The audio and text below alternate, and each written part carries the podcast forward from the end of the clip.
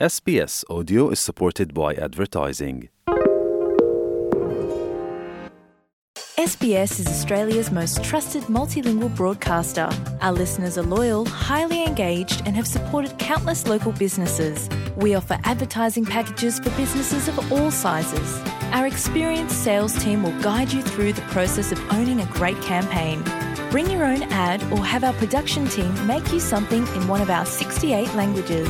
Start the conversation with your new audience today. Email sales at sbs.com.au.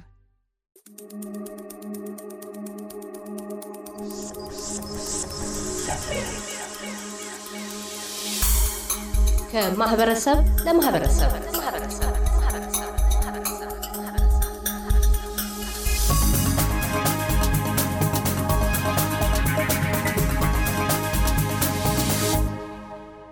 ዶክተር ብሩክ ሂርሳው ከሀገረ ኢትዮጵያ ወደ አውስትራሊያ የዘለቁት በጃፓን የነጻ ትምህርት ዕድል ላይ የአውስትራሊያን ነጻ ትምህርት ዕድል አክለው ነው። ትምህርታቸውን አጠናቀው በሥራው ዓለም በመምህርነትና በጤና ዘርፍ የሙያ አገልግሎት ከተሰማሩ ጥቂት ዓመታትን አስቆጥረዋል። የግለ ሕይወት ትረካ መነሻቸው የትውልድ ቀያቸው ናት። አቶ ካሳሁን በጣም አመሰግናለሁ። የተወለድኩት በድሬዳዋ በድሮ አጠራሩ በሀረርጌ ክፍለ ሀገር ድሬዳዋ በምትባል ከተማ ውስጥ ነው። ልዩ ቦታዋም መብራት ኃይል በሚባል ቀበሌ ነው ተወልጄ ያደግኩት።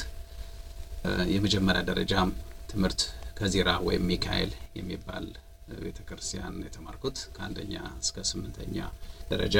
የሁለተኛ ደረጃ ትምህርትን ደግሞ በከተማው ሁለት የሁለተኛ ደረጃ ትምህርት ቤቶች አሉ። አንድ ደግሞ የሙያ ተቋም አለ። በአንደኛው በመንግስት የሁለተኛ ደረጃ ትምህርት ተቋም ነው የተማርኩት። ድሬዳዋ Comprehensive Secondary School የሚባል ነው። ከዚያ በኋላ ውጤት መጥቶልኝ በጅማ ጤና ሳይንስ ኢንስቲትዩት በቀድሞ አጠራሩ፣ በአሁኑ አጠራሩ የጅማ ዩኒቨርሲቲ መርሃ ግብር በአካባቢ ጤና ተማርኩኝ። በሁለተኛም ጊዜም ተመልሼም እንደዚሁ በዚሁ ዩኒቨርሲቲ ነው ትምህርት የተማርኩት። የመጀመሪያ ስራ የወጣሁት ወደ ሶማሊያ ጠረፍ ላይ ነው። በሶማሌ ክልል ውስጥ በኢትዮጵያና በሶማሌ border በሆነች በሊበን ዞን በሚባል አካባቢ ነው ስራ የጀመርኩት።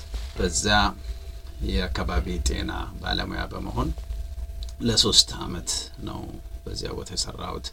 በጣም ፈታኝ በሆነ አካባቢ ነው የነበርኩት።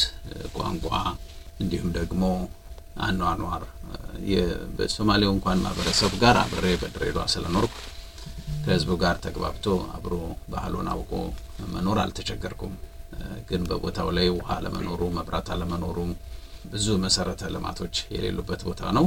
ሙያው ደግሞ ያንን የሚፈልግ ነው እና በጣም ፈታኝ በሆነ ጊዜ ለሶስት አመት ነው ያሳለፍኩት። ከዚያ በኋላ ትምህርት ተቋም ውስጥ በመምህርነት ገብቻለሁ። በቀድሞ አጠራሩ ደቡብ ዩኒቨርሲቲ በሚባል አሁን ሐዋሳ ዩኒቨርሲቲ፣ በፊት በዲላ ነበረ የጤና ተቋም። በዚያ በ graduate assistant መምህርነት ሳገለግል ነበረ። በቦታው የዲፕሎማ ትምህርት መርሃ ግብሮች ነበሩ፣ የጤና መርሃ ግብሮች በአካባቢ ጤና፣ በ nursing፣ በ medical laboratory በእነዚህ ሙያዎች ላይ በተለያዩ የትምህርት መስኮች ላይ ሳስተምር በምርምርም ስራ ከሌሎች ተመራማሪዎች ጋር አብሬ ስሰራ ነው ነበርኩት።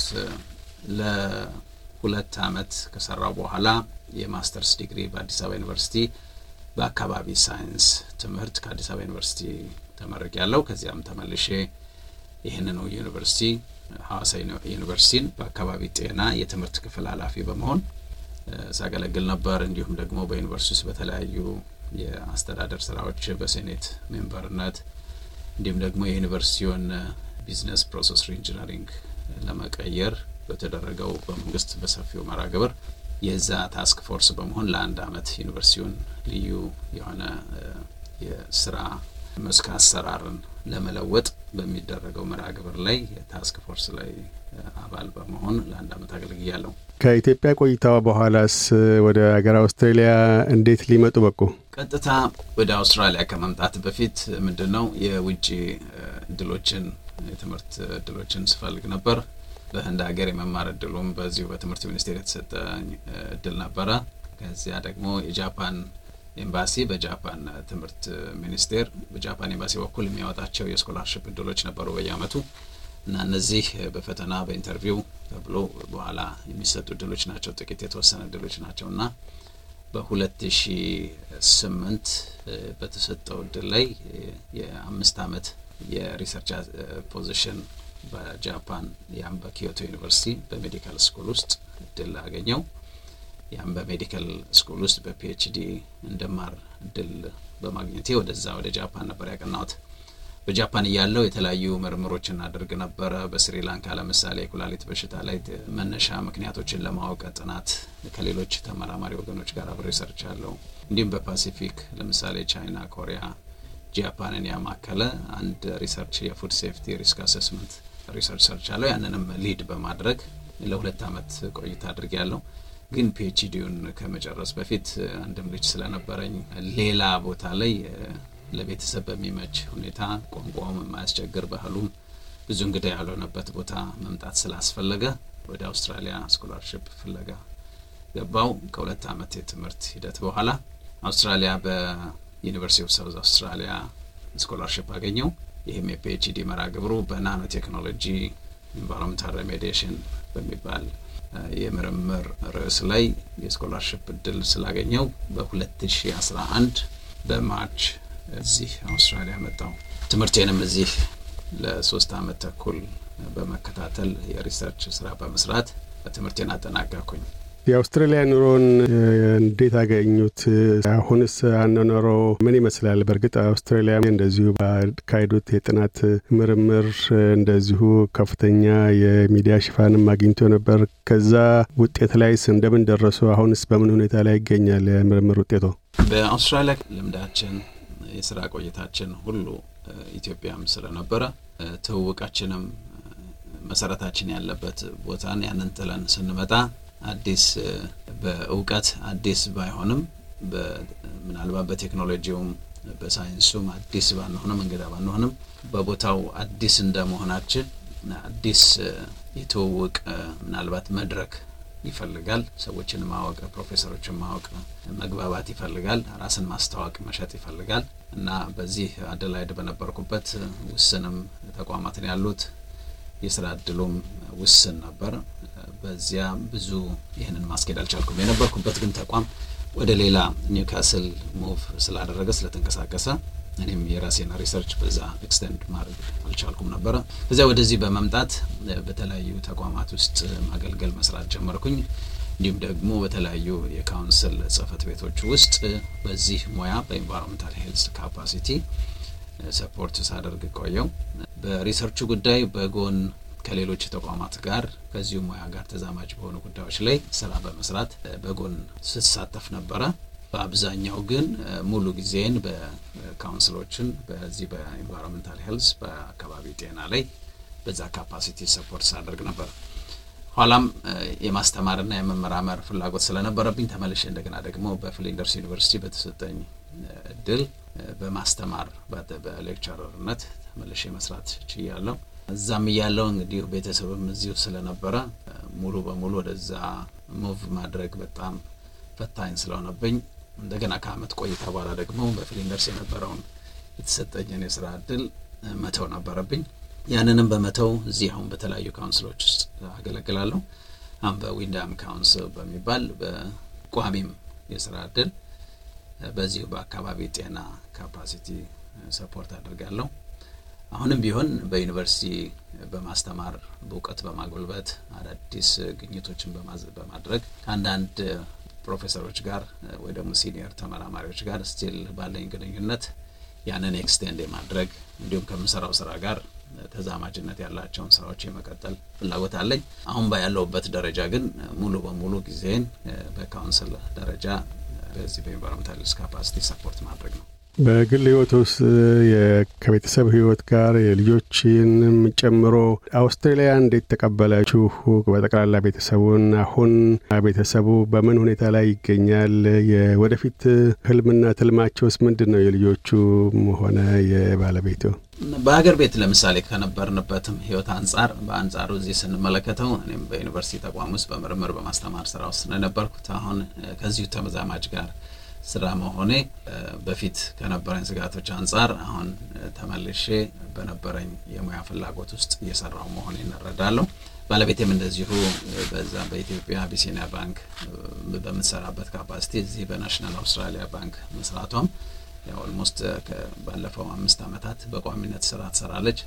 ስለዚህ ሙያችንን ያገናዘበ የስራ እድል በማግኘታችን እኛም በሙያ የምናደርገውን አስተዋጽኦ ከደከምንበትም እንደገና የትምህርት ጉዞ አንጻር የሚገባውን የስራ ደረጃ ላይ በመሆናችን ባለው ህይወት ደስተኞች ነን። ግን ከዛ ባለፈ ሰው ልጅ ሙሉ የሚሆነው ባህሉን፣ ሃይማኖቱን፣ ቤተሰቡን፣ መሬቱን ጠቅላላ እነዚህ ጋር ራሱን ሲያገናኝ ነው እና ይህንን የምናገኝበት አካባቢ ስንፈልግ እንግዲህ እዚሁ የራሳችን ማህበረሰብ የሆኑ የተለያየ ቋንቋ የሚናገሩ የተለያየ ባህል ያላቸው የተለያየ ሃይማኖት ያላቸው በጋራ የምንገናኝባቸው ብዙ መድረኮች አሉ።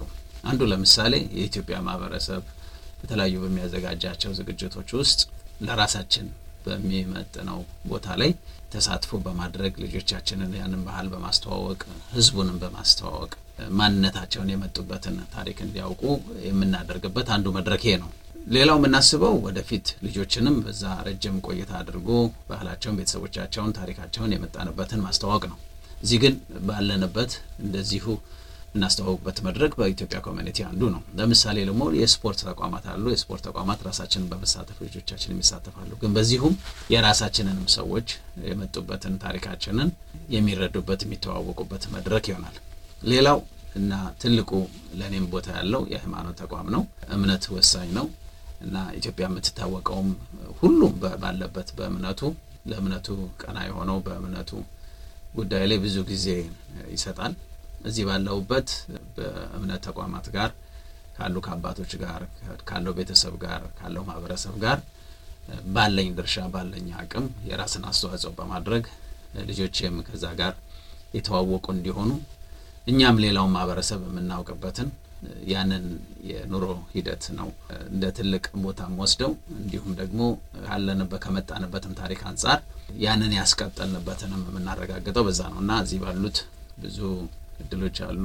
የእምነት ተቋማት ቤተ ክርስቲያን እንዲሁም አገልግሎቱ በሙሉ አገልግሎት ይሰጣሉ።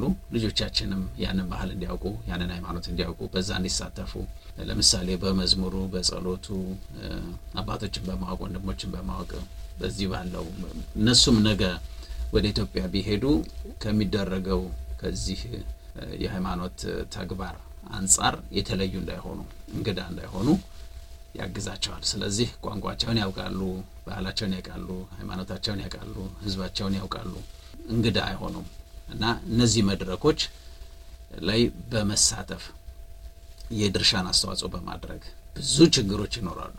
ሰዎች ከሰዎች ጋር፣ ሰው ከተቋም ጋር፣ እንዲሁም ሰው ከራሱ ጋር ግን እነዚህን ነገሮች ብዙ ቦታ ሳይሰጡ ለትውልድ በማሰብ ልጆችን ችግርን የሚወጡበት ችግርን የሚፈቱበት ከችግር እንደማንረቅ እና ግን ካለው ማህበረሰብ ጋር ሰው ከአውሬም ጋር ሰው አውሬ ያላምዱን እና ከሰው ጋር እንዴት መኖር እንደሚችል ባህላቸው እንዴት መጠበቅ እንዳለባቸው ትልቅ ህዝብ መሆናቸውን በተለያዩ መድረኮች ላይ በማስተዋወቅ ነው ከቤተሰብ ጋር ያለሁት። መልካም ዶክተር ብሩክ ይርሳው ስለ ቃለ ምልልሱ እናመሰግናለን። የአውስትሬሊያ የወደፊት ህይወት የተሳካና ህልሟችሁ ሁሉ የቤተሰቡ እንዲሆን ምኞታችን ነው። አመሰግናለሁ አቶ ካሳሁን።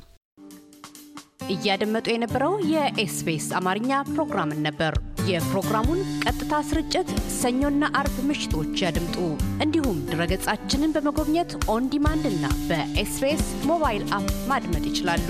ድረገጻችንን ኤስቢኤስ ዶት ኮም ዶት ኤዩ አምሃሪክን ይጎብኙ።